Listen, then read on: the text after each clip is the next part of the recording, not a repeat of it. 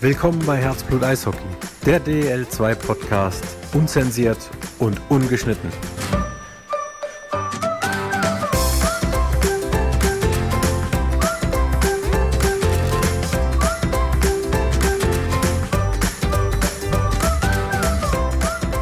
Servus, Gude und Hallo, liebe Eishockey-Freunde, zu einer neuen Ausgabe Herzblut Eishockey, der DEL2 Podcast. Ihr hört uns heute zum 87. Mal. Wir sind jetzt knapp vor der 90, die 100 steht vor der Haustür. Und zum Ende der ja, Staffel 3 haben wir uns wieder was Besonderes einfallen lassen. Dazu später mehr. Zunächst mal Hallo nach Dresden. Hallo Denise. Guten Abend, Thomas. So, und wenn wir uns schon was einfallen haben lassen zum Ende der Saison, darf natürlich eins wieder mal nicht fehlen. Unser geschätzter Kollege Sebastian Groß von der Eishockey News ist bei uns zu Gast zu einem Saisonrückblick. Hallo Sebastian. Hallo, guten Abend ihr beiden und danke für die Einladung. Freut mich, dass ich wieder dabei sein kann. Immer wieder gerne, das ist ja schon liebgewonnene Tradition. Äh, das erwarten ja die Hörer zum Ende einer jeden Staffel. Das heißt, wir beschließen heute Staffel 3. Danach geht es gleich schon los in die neue Saison quasi.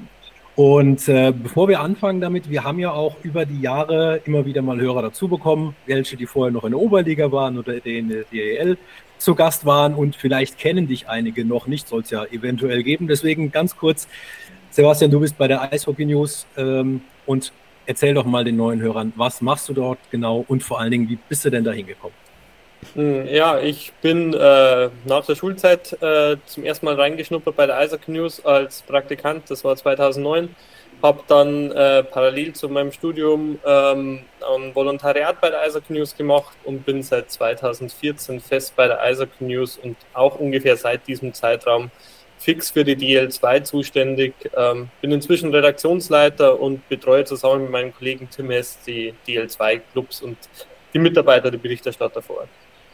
Von daher passt das ja wie die Faust aufs Auge, dass du deswegen äh, wieder bei uns bist. Aber du schaust ja nicht nur die DL2-Spiele, sondern du hast wahrscheinlich wie so gut wie alle unserer Hörer auch die Nationalmannschaft verfolgt bei dem sensationellen Turnier. Ich frage dich mal ganz konkret, wahrscheinlich hast du das nicht so erwartet, aber vor allen Dingen, äh, wie beurteilst du das Ende des Turniers, vor allen Dingen nach dem holprigen Start? Und gleich noch eine Frage hinterher müssen jetzt nicht die, automatisch die Erwartungen steigen an das Team, vor allem im Hinblick auf eine Heim-WM? Also ich habe es natürlich verfolgt und man muss schon sagen, ähm, man konnte nicht damit rechnen, dass die, das Team so eine Entwicklung nimmt und dass der Erfolg am Ende so groß ist. Ähm, ich denke, es waren natürlich zwei Schlüsselspiele gegen Dänemark und Österreich, äh, wo so ein bisschen das Turnier auf der Kippe stand und wo sich das Team dann zusammengefunden hat, hineingekämpft und ab dann so einen richtigen Flow geraten ist. Dazu muss man aber sagen, dass auch die Leistungen in den ersten drei Spielen gegen die großen Nationen trotz der Niederlagen schon verdammt gut waren. Und ja, in der Folge lief es einfach und ja, ich denke, die Viertelfinal, äh, der Viertelfinalsieg gegen die Schweiz und der Halbfinalsieg gegen die USA, das waren wieder Meilensteine und Sachen, die man so schnell im deutschen Eishockey nicht vergisst. Und ähm, ja, die Mannschaft hat sich das erarbeitet, den Erfolg und verdient und kann jetzt feiern. Und um deine letzte Frage zu beantworten, natürlich bringt so ein Erfolg gewissen, äh, äh, wird der Erwartungsdruck dann höher auch für die nächsten Turniere und auch für eine Heim-WM 2027. Es ist aber so, dass man eigentlich vor jeder WM wieder sagen muss, man muss die Lage neu beobachten. Man darf auch nicht abheben und man hat bei den letzten Olympischen Spielen gesehen, dass so ein Erwartungsdruck mit dem Erfolg von dem Olympia zuvor äh, auch mal nach hinten losgehen kann.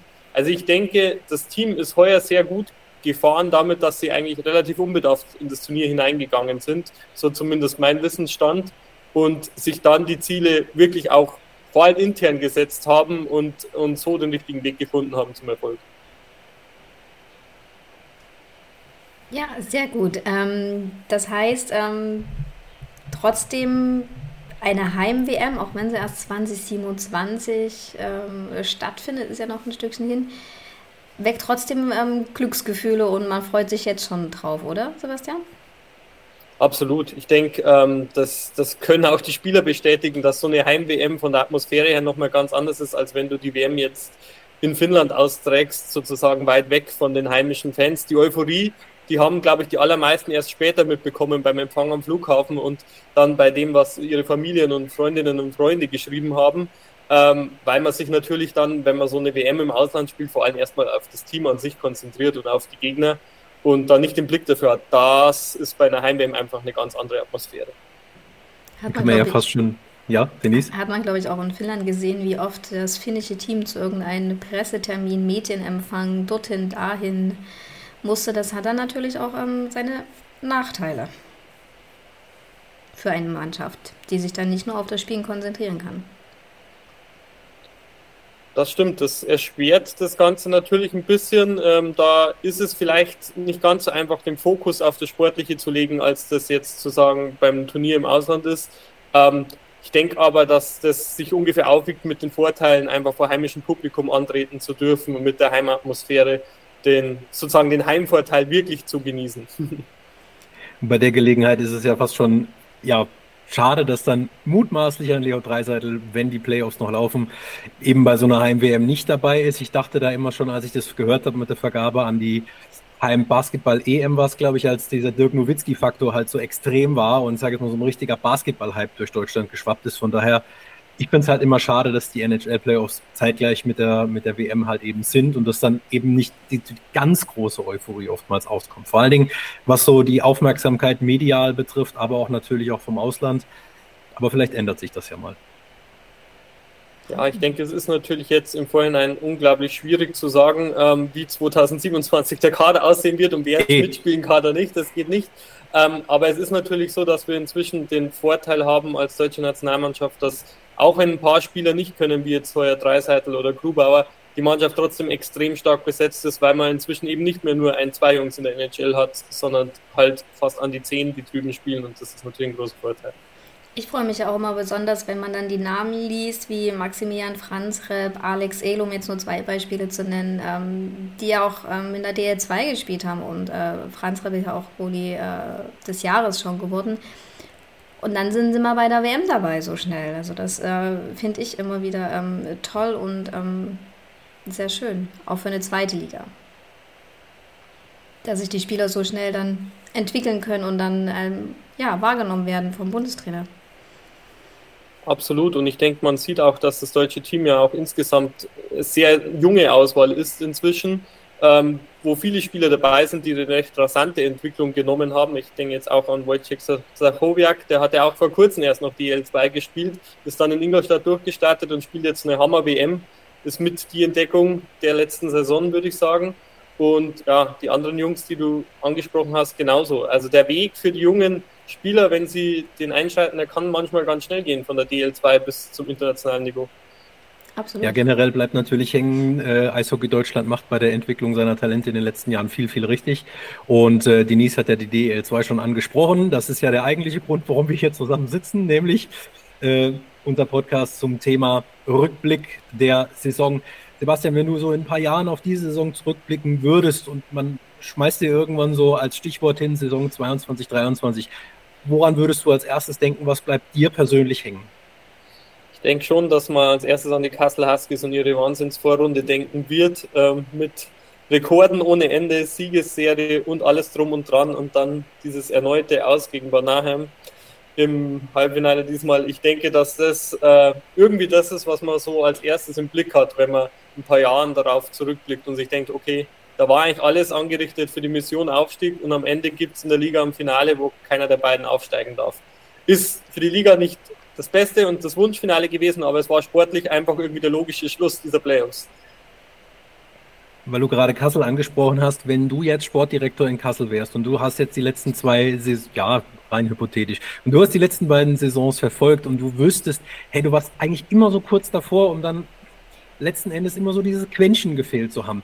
Was würdest du jetzt ändern? Wo würdest du einen Hebel sehen? Was müssten sie ad hoc verändern? Denn wir sind uns ja einig, im Grunde haben sie ja eine Top-Truppe zusammen. Ja, sie hatten definitiv zumindest in dieser Saison jetzt eine Top-Truppe zusammen, wo eigentlich nicht viel gefehlt hat. Ein Hauptproblem war in meinen Augen einfach, dass sie die, das Verlieren nicht mehr gewohnt waren und deswegen in den Playoffs so irgendwie sich dann in der Serie gegen Bad Nauheim der Wurm reingeschlichen hat. Wenn man jetzt rein auf den Kader äh, spricht, den du angesprochen hast, dann müsste man natürlich ansetzen, okay, woran hat es in den Playoffs gescheitert? Und das war in den entscheidenden Partien die Torproduktion. Und da ist im Prinzip das, dass die als Mannschaft sehr geschlossen waren und die Last auf viele Schultern verteilt waren, irgendwie zum Boomerang geworden, weil keiner da war, der herausstach in den Playoffs. Und das wird natürlich dann schnell an den Kontingentstürmern festgemacht, die eben da nicht den Unterschied gemacht haben, im Gegensatz zu anderen Teams, wie zum Beispiel Ravensburg oder Bad Nauheim. Und deshalb sind das die Positionen, die es sozusagen mit Blick auf die neue Saison äh, ja, zu ändern gilt, um dann mehr Erfolg im entscheidenden Moment zu haben. Denn prinzipiell viel haben sie nicht falsch gemacht vorher. Ja, die Kontingentspieler müssen sitzen und äh, als wir uns natürlich im Vorfeld Gedanken gemacht haben, Rückblick äh, der Saison, da haben wir uns natürlich auch das ein oder andere überlegt und ihr habt es ja bestimmt schon gemerkt, ein geschätzter Kollege, der ist heute nicht da, der urlaubt und zwar im äh, schönen Italien. Und äh, der hat sich nämlich am Strand heute Morgen beim Kaffee auch so seine Gedanken gemacht, äh, was der zu dem Thema Saisonrückblick und insbesondere Kassel beizutragen hat. Und der war so nett und hat uns eine Sprachnachricht geschickt. Und ganz vielleicht kriegt die Denise das jetzt auch eingespielt. Sein Statement zu Kassel? Zum Beispiel. Dann schauen wir mal.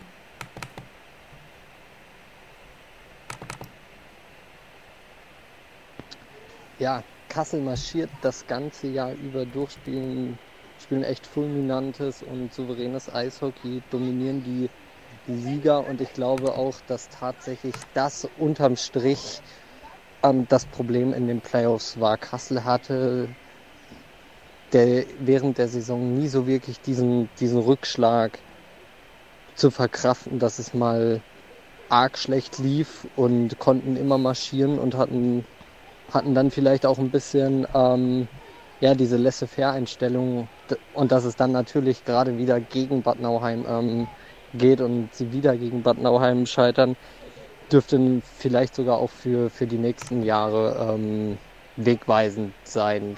Ich glaube aber, dass Kassel jetzt schon ähm, viel, viel richtig macht, um, um den Aufstieg dann nächstes Jahr anzugreifen. Aber auch das wird wir kein leichtes Unterfangen mit Sicherheit. Ähm, dadurch, dass Bietigheim ja wieder zurückkommt und wir mit Dresden und Krefeld ja noch zwei andere Anwärter haben, bleibt das, bleibt das abzuwarten, ähm, ob, wo da die Reise hingeht. Ähm, aber ich hoffe, dass Kassel aus dieser Saison gelernt hat. Ja, das deckt sich ja schon mal sehr mit Sebastians Aussagen ähm, bezüglich des Saisonfazit. Er gibt auch einen kleinen Ausblick dass Kassel sicherlich wieder zum ähm, Aufstiegsfavoriten gehört, aber ja Bietigheim und ähm, Krefeld und ähm, Dresden ja genauso ähm, aufsteigen können und sicherlich auch wollen. Ja, Stichwort aufsteigen wollen, den nächsten Schritt tun, das haben wir ja auch schon das ein oder andere Mal angerissen. Es ist natürlich, ich sage jetzt mal tragisch für die beiden Finalisten, dass sie vielleicht diesen nächsten Schritt aktuell nicht machen können. Würdest du aber dennoch sehen, sowohl für Bad Nauheim als auch Ravensburg, dass das folgerichtig wäre, wenn sich beide Standorte eben mit jenem nächstmöglichen Schritt vielleicht demnächst mal befassen? Ja, auf jeden Fall. Also ich denke, das ist erstens mal nicht nur aus Beobachtersicht folgerichtig, sondern auch von den Clubs selbst gesehen.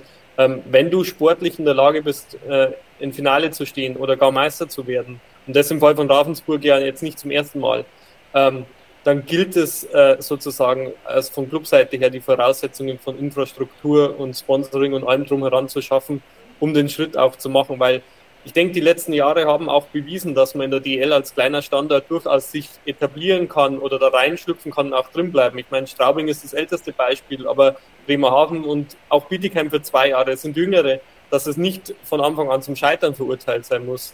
Und umso mehr diese Verzahnung mit Leben gefüllt wird, umso besser ist es für den Eishockeysport. Da bin ich nach wie vor voll von überzeugt. Und darum gilt es für jeden Club, der das sportlich ohnehin schon anklopft, an der ersten Liga auch äh, von den Rahmenbedingungen her anzugreifen. Ich glaube, in der DL2 wirst du wohl keinen überzeugen müssen von dieser Verzahnung. Da sind fast alle auf deiner Seite, das steht schon mal fest. Ähm, jetzt ist natürlich so, wir hatten jetzt eine Saison mit äh, Höhen und natürlich auch mit Tiefen. Und zwei Tiefen, die wir uns da auch so ein bisschen rausgepickt haben. Auf der einen Seite unseres, ich habe etwas Schwarzes an, unser Dark Horse äh, aus, aus Bayreuth. Äh, jetzt ist der gefühlte zwölfte Umbruch, diesmal allerdings, wie ich finde, mit einer sportlich sehr gescheiten Führung, mit, mit Rainer Schahn, mit Rich Tschernomas, aber auch natürlich mit wieder viel Kommen und viel Gehen. Wie siehst du denn die Entwicklung dort im, im Fränkischen und glaubst du, dass jetzt die Richtigen am, am Werk sind, dass man mal eine ruhige Saison am Roten Main erlebt? Ich denke, also weiß nicht, ob es eine ruhige Saison wird, aber es wird sicherlich eine erfolgreichere als letzte. Ähm, die Hauptrunde, denke ich, kann man nur toppen. Ich sage es mal so, es ist im Prinzip äh, sehr ambitioniert gewesen, was äh, da im vergangenen Sommer zusammengestellt wurde für mit Hinblick an die auf die vergangene Hauptrunde. Es ist aber natürlich der Schuss nach hinten losgegangen, weil eben die Schlüsselpositionen nicht äh, gesessen haben und weil der Kader irgendwie so ein bisschen unausgewogen war. Letztendlich dann doch nicht breit genug, ehrlicherweise in der Liga, die immer mehr über vier Reihen kommt, über schnelles Eishockey, in der auch Teams wie zum Beispiel Selb und Regensburg halt jetzt auch mit ihrer läuferischen, mit ihren läuferischen Qualitäten überzeugt haben. Und da hat sich dann Bayreuth letztendlich sehr, sehr schwer getan. Und ich denke schon, und da gebe ich dir recht, dass da jetzt meiner Meinung nach mehr Struktur dahinter ist in der Umgestaltung des Kaders. Und auch wenn so ein Riesenumbruch, wie er jetzt wieder stattfindet, immer seine Zeit braucht, bis sich das Team findet, glaube ich, war es und ist es der richtige Ansatz, auch am Kern der Mannschaft sozusagen was zu ändern, in diesem Fall, äh, um einen ganz frischen Start zu haben einfach. Jetzt ging ja das, Sebastian, noch mit einem blauen Auge aus. Also du hast ja zu Recht gesagt, die Hauptrunde, die kann nur besser werden. Weiter unten ist ja nicht mehr viel.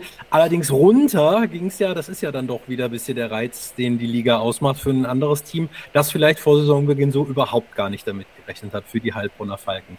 Ich habe das ein oder andere Mal ja auch schon gesagt, ich habe dieses Farm-Team-System immer ein bisschen kritisch beäugt.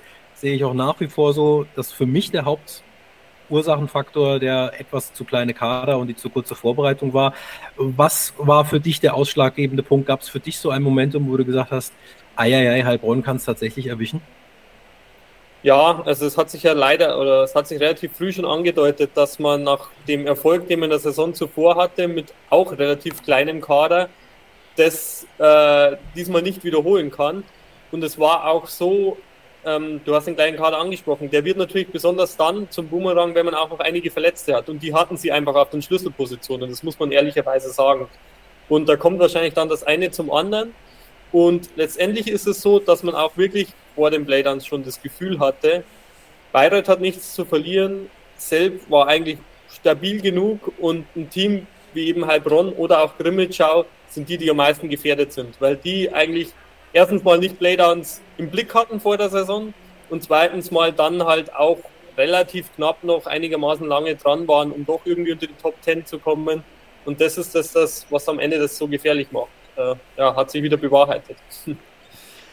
Und auch im fernen Jesolo hat sich jemand dazu äh, Gedanken gemacht. Ich, Als hätten wir uns vorher abgesprochen, gibt es auch dazu einen Take. Ich wollte schon gerade sagen, ich würde jetzt mal gucken, was Felix sagt. Und, und analog zu, zu Bayreuth ist auch zu sagen, ähm, der Abstieg der, der Heilbronner ähm, ja, ist irgendwo verkraftbar. Man hat äh, über die gesamte Saison hinweg viele Entscheidungen getroffen, die vielleicht ähm, im Nachgang nicht richtig waren, wo man auch während der Saison schon gesagt hat, ähm, das hätte man anders lösen können, vielleicht sogar müssen.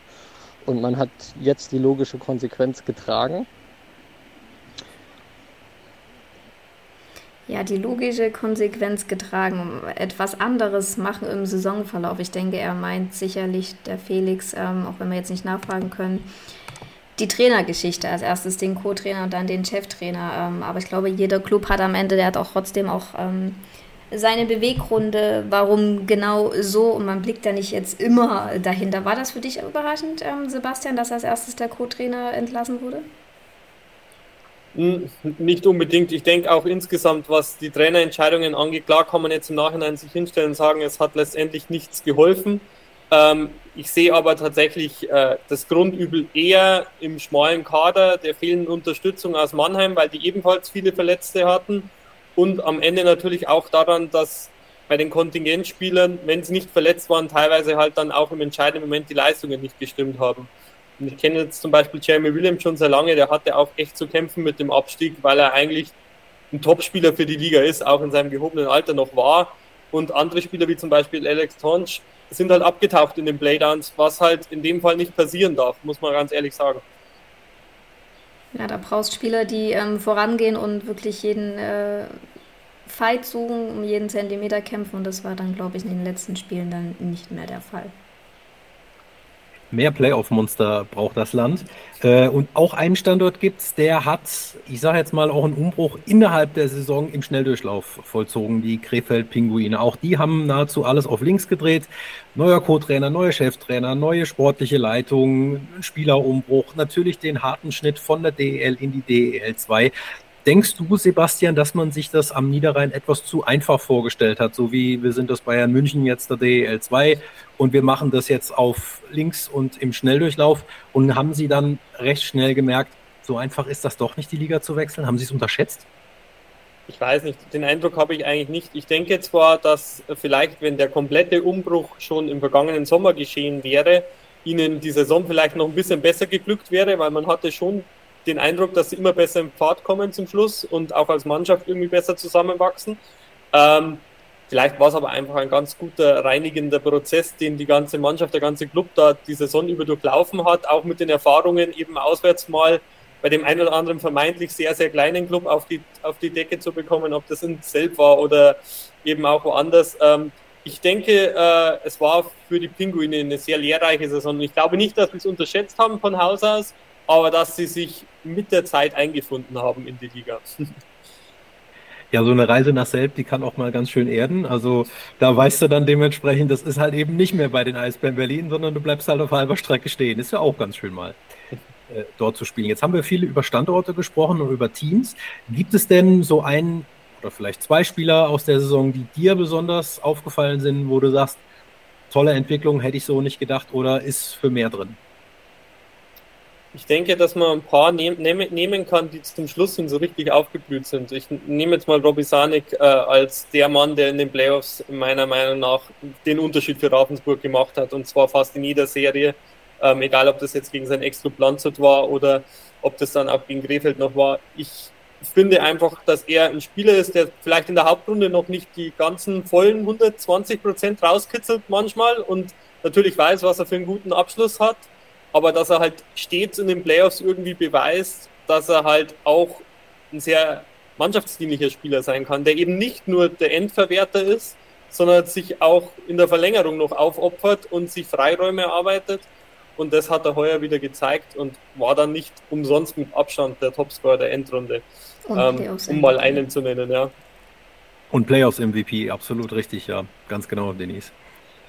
Ich glaube, es gab genau. selten so eine Entscheidung, wo jeder sofort gesagt hat, äh, Robbie Sarnik. Sonst hat man ja immer mal so die ein oder andere Diskussion, aber hier null. Ja, sowas wie Trainer der Saison oder Torhüter der Saison, da hast du ja ganz kontroverse Meinungen, aber das blieb hier glücklicherweise aus. Wir hatten mal äh, Sebastian und Denise, wir hatten mal, glaube ich, vor geraumer Zeit eine, eine Höreranregung bekommen, dass früher in der Liga, egal ob noch Hackab Shore Liga oder ESBG, das Spielniveau im Großen und Ganzen besser sei gewesen sei. Ähm, wie würdest du das sehen, wenn du jetzt mal so zehn Jahre zurückblickst? Macht ja auch Sinn, so von wegen zehnte Saison. Und jetzt, bist du auch der Meinung, dass sich das Niveau verschlechtert hat oder siehst du es eher komplett kontrovers? Ich sehe es kontrovers, muss ich ganz ehrlich äh, zugestehen. Es ist im Prinzip so, dass ich schon der Meinung bin, dass nicht nur die Kontingentspieler vom Niveau im Durchschnitt stärker geworden sind, sondern vor allem auch die jungen deutschen Spieler, dass da mehr Breite einfach äh, da ist, die inzwischen eben in die Ligen drängt, in die DL und aber genauso in die DL 2 und dass die Teams davon profitieren. Und allein von der Geschwindigkeit vom Eishockey habe ich schon das Gefühl, dass die Kluft zwischen Oberliga und DL2 immer schwieriger wird zu überwinden und dass das nur, ja, wirklich nur eine Handvoll Oberligisten aktuell überhaupt schaffen können, da den Sprung rein zu schaffen, ohne jetzt gleich eine erste Saison zu haben, wo man sozusagen nur gegen den Abstieg spielt. Also ich denke, man muss schon sagen, die Liga hat sich äh, vom Niveau her definitiv nicht verschlechtert, sondern ist stetig, äh, stetig ange ist es angehoben worden. Ja, sehe ich auch so. Gerade auch das Thema Kontingentspieler, der ein oder andere ist ja eher für eine Reduzierung eben jener. Ich persönlich finde das für gut, wenn man weiterhin eher mehr Kontingentspieler hat, sage ich auch so, weil auch nur an ja, diesem Konkurrenzkampf können sich auch junge einheimische Talente messen und auch entwickeln. Und ganz ehrlich, man sieht ja auch auf den Rängen gerne auch mal Spieler von auswärts. Du hast gerade die Oberliga auch schon angerissen. Jetzt kommt mit den Star Wars Rosenheim kein gewöhnlicher Oberligist hoch, sondern auch einer, der eine gewisse Vergangenheit im deutschen Eishockey hat, auch in der DEL 2. Jetzt spielen wir nächstes Jahr mit 15 Teams. Es wird also noch schwerer, die Klasse zu erhalten. Ähm, wen würdest du denn Stand jetzt, auch zurückblickend auf die Saison, eher jetzt in der Gefahr sehen, gegen den Abstieg spielen zu müssen? Und von wem würdest du jetzt, sage jetzt mal, den nächstgrößeren Sprung in der Entwicklung erwarten? Tatsächlich noch schwieriger, da es jetzt 15 Teams sind, als ohnehin das schon vorauszusagen. Ich befürchte, und das heißt es ja immer so schön, dass das zweite Jahr das schwierigste wird, dass es für ein Team wie Regensburg nicht mehr ganz so locker und einfach ist, einfach mal ohne Playdowns den Klassenerhalt zu schaffen. Ich glaube, das wird nicht einfach im zweiten Jahr. Ähm, ich denke auch, dass Teams, die jetzt heuer mit einem blauen Auge davongekommen sind, wie jetzt Grimmitschau oder auch Weißwasser, äh, nach wie vor schauen müssen, um eben wirklich äh, ohne größere Probleme die Klasse zu halten ich sehe die Star Wars Rosenheim als Aufsteiger natürlich, äh, wie du schon gesagt hast, als kein gewöhnlicher Aufsteiger. Ich denke, sie waren klar zusammen mit Weiden und den Hannover Scorpions das herausragende Team in der Oberliga. Und sie haben natürlich auch die Strukturen, sei es von den Stadien her, sei es von ihrer DL2-Vergangenheit, um den Sprung relativ mühelos zu schaffen. Und ich glaube auch, die ersten Verpflichtungen, die sie getätigt haben, zeigen auch den Fans, wir sind hier gekommen, um zu bleiben. Also insofern glaube ich schon, dass Rosenheim nicht Abstiegskandidat Nummer 1 sein wird nächste Saison. Verpflichtungen auch schon der teilweise Stammkader, ne? wenn ich an Tyler McNeely, Lukas Laub denke, um jetzt die beiden jetzt als Namen zu nennen, gibt es ja noch viel mehr. Das ist halt, kann sich schon in der DL2 sehen lassen.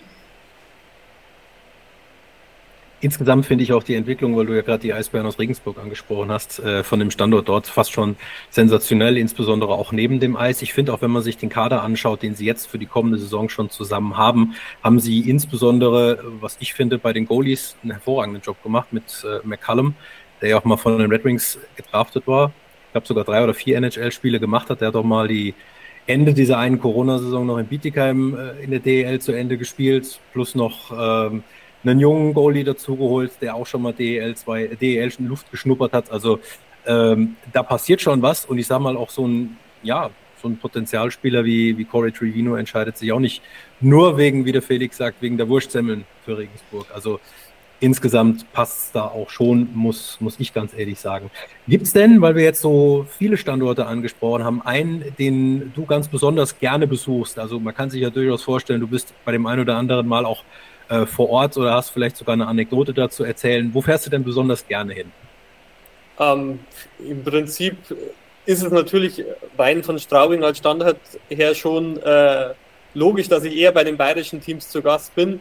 Aber ich habe es mir heuer wieder gedacht, also auch wenn die Saison für Kaufbeuren ein nicht gerade glückliches Ende nahm mit den Playoffs nach einer wirklich sehr, sehr guten Hauptrunde, für Kaufbeurer Verhältnis, weil ich denke, die hatte niemand auf den Schirm, dass die ewig lang auf dem zweiten Tabellenplatz stehen und am Ende die Hauptrunde als Dritter abschließen. Da muss man auch einfach nochmal ein Lob an das ganze Team samt Trainerteam Absolut. aussprechen, weil das war nicht zu erwarten und wahrscheinlich unabhängig jetzt vom Scheitern in den Playoffs einfach die größte Überraschung der Saison.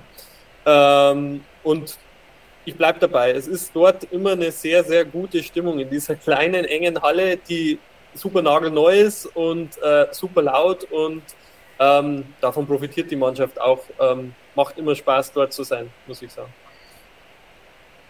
Da ist was dran. Äh, das ist natürlich auch ein Eishockeystandort mit sehr, sehr viel Tradition. Die hat natürlich auch den Weg äh, der Nachwuchsförderung aktiv mitgestalten. Das verdient allerhöchsten Respekt und Anerkennung. Auch äh, hatten wir in der letzten Saison ja Joey Lewis bei uns im Podcast zu Gast. Du hast gemerkt, da ist so eine wirklich gute Atmosphäre innerhalb der Truppe glaube, der ein oder andere hat das Interview sogar noch mit äh, gecrashed. Also das hätte ich noch positiv in Erinnerung äh, von dem Interview. Du kennst ja unsere Rubrik sicherlich, ähm, Top und Flop der Woche. Hast du denn persönlich einen Top und Flop der Saison? So aus dem Stegreif. Ich muss jetzt schauen, dass ich mich nicht wiederhole. Also ich denke, man muss, man muss es leider so sagen. Ich denke, der Flop der Saison ist einfach die Halbfinalserie der Kassel Huskies. Ich befürchte nach wie vor, dass äh, das Team war einfach von, ja, vom C bis in die Haarspitzen auf Aufstieg fokussiert und ich glaube, eine ganz andere Möglichkeit sah auch kein neutraler Beobachter dieser Saison, als dass diese Kassel Huskies, ähnlich wie es die Löwen Frankfurt in der Saison zuvor getan haben, durch diese Playoffs durchmarschieren werden. Und vielleicht nicht ohne Niederlage, aber doch sicher nicht, nicht mit einem Halbfinale aus. Und deswegen war diese Serie, die so wahrscheinlich keiner für möglich gehalten hat, außer die Bad Nauheimer selbst, ähm, der Flop der Saison aus Kasseler Sicht.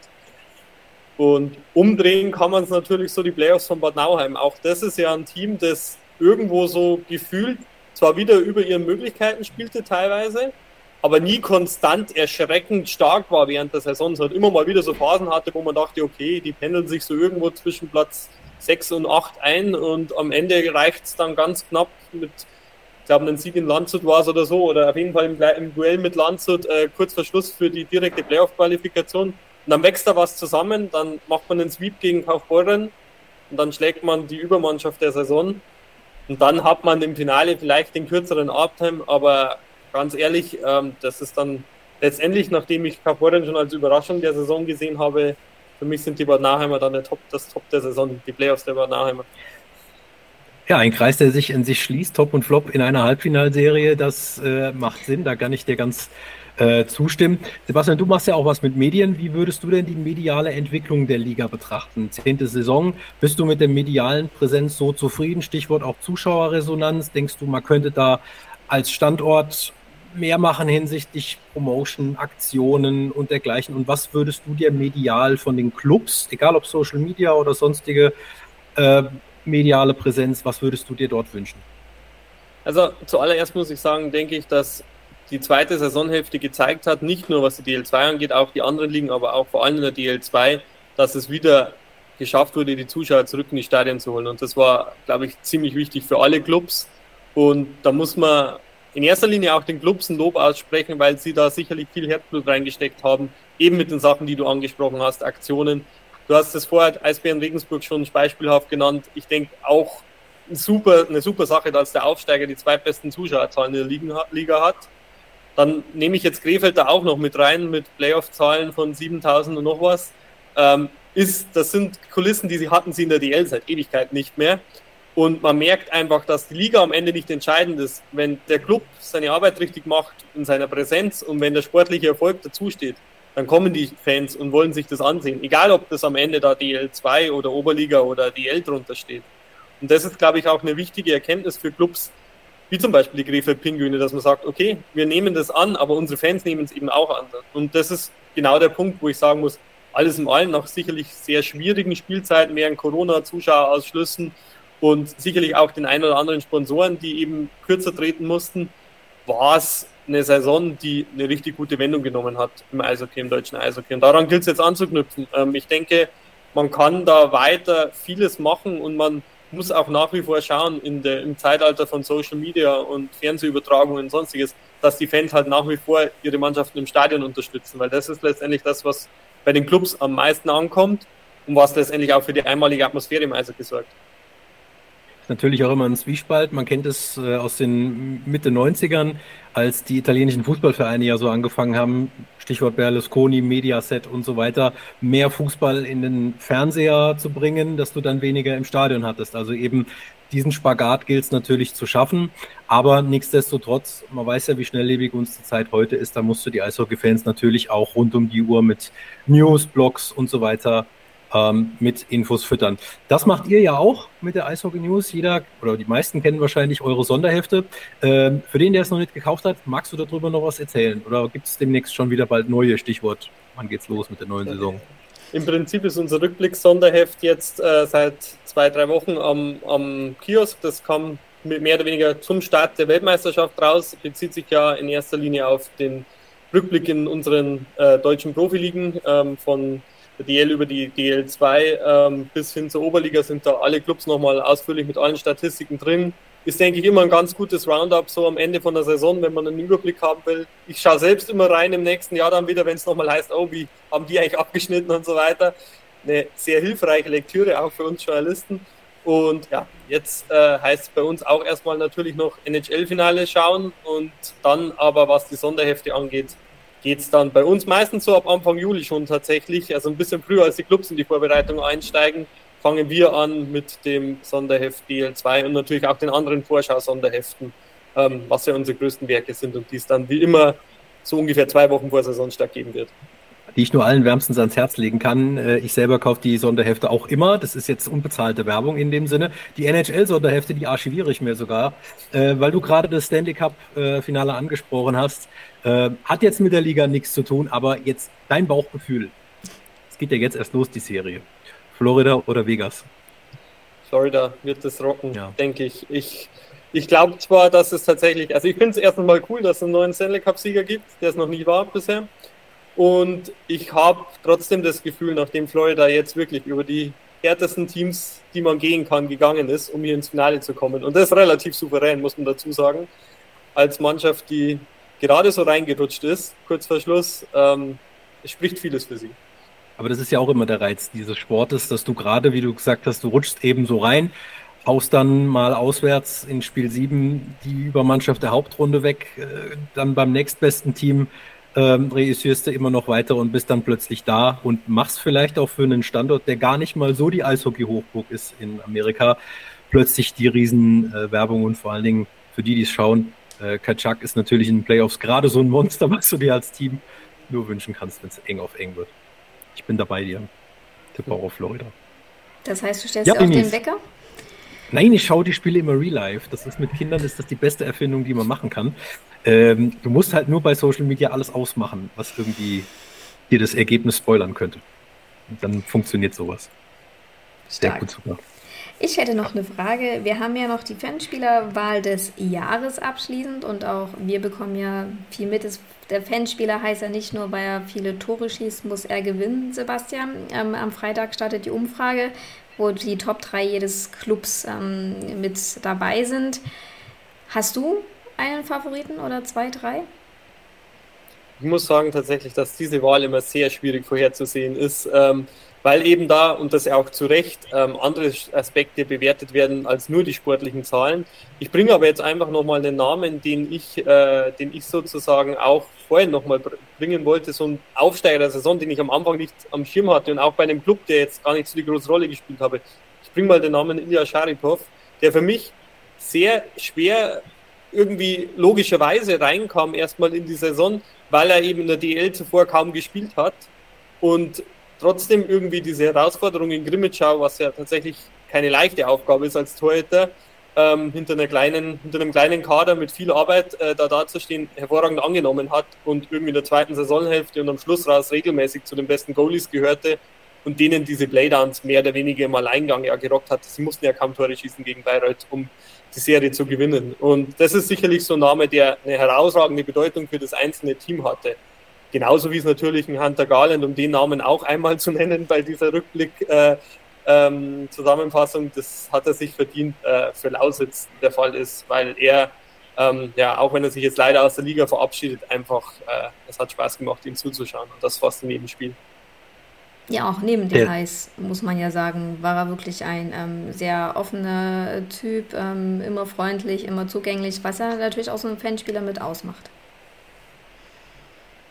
Ja, das sind immer diese Dinge, die hauptsächlich die Standorte selber so ein bisschen äh, beurteilen können, weil da bist du ja noch ein bisschen näher dran, wie gibt sich einer so eben auch neben dem Eis, ähm, du hast Ilya Sharipov angesprochen, ich würde allein nur wegen seiner Spielweise Garland ist jetzt nicht mehr da, deswegen, nur deswegen, nur deswegen würde ich bei Weißwasser ähm, Clark Breitkreuz wählen. Einfach nur wegen dem, dem Einsatz auf dem Eis, das finde ich immer Wahnsinn. Egal welchen Breitkreuz du da hast, das ist immer 110% Einsatz, insbesondere auch vorm Slot. Und sobald das Spiel aus ist, kühlen die Emotionen immer wunderbar direkt ab und es sind ganz andere Menschen als eben noch auf dem Eis. So muss es eigentlich sein. Finde ich persönlich sehr sympathisch. So ist das. Ja, Denise, hast du noch was zum Ende unseres Rückblicks, zum Ende von Staffel Nummer 3? Nein, außer wir freuen uns auf Staffel 4, oder? So ist das und wir können wahrscheinlich mit 99,9%iger Wahrscheinlichkeit sagen, dass wir spätestens in einem Jahr Sebastian wieder hier begrüßen dürfen, wollen, werden. Zum Rückblick dann der Saison 2023, 2024. Wir sind natürlich schon gespannt wie ein Flitzebogen, wer bis dahin oben steht, ob es denn wieder einen sportlichen Aufsteiger gibt oder welche Dramen im Auf- oder Abstiegskampf uns da noch erwarten. Es wird auf jeden Fall eine spannende äh, Saison, weil auch Team Nummer 15 eben dabei ist und auch der Abstiegskampf ein anderer sein wird. Wir freuen uns wie Bolle auch auf die Star Wars aus Rosenheim.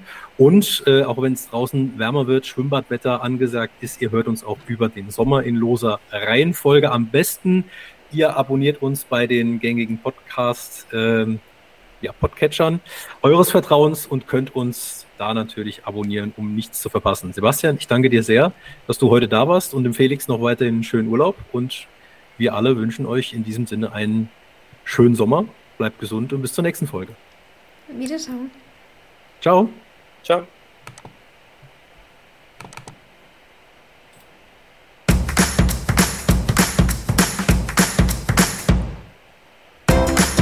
Willkommen bei Herzblut Eishockey, der DL2 Podcast, unzensiert und ungeschnitten.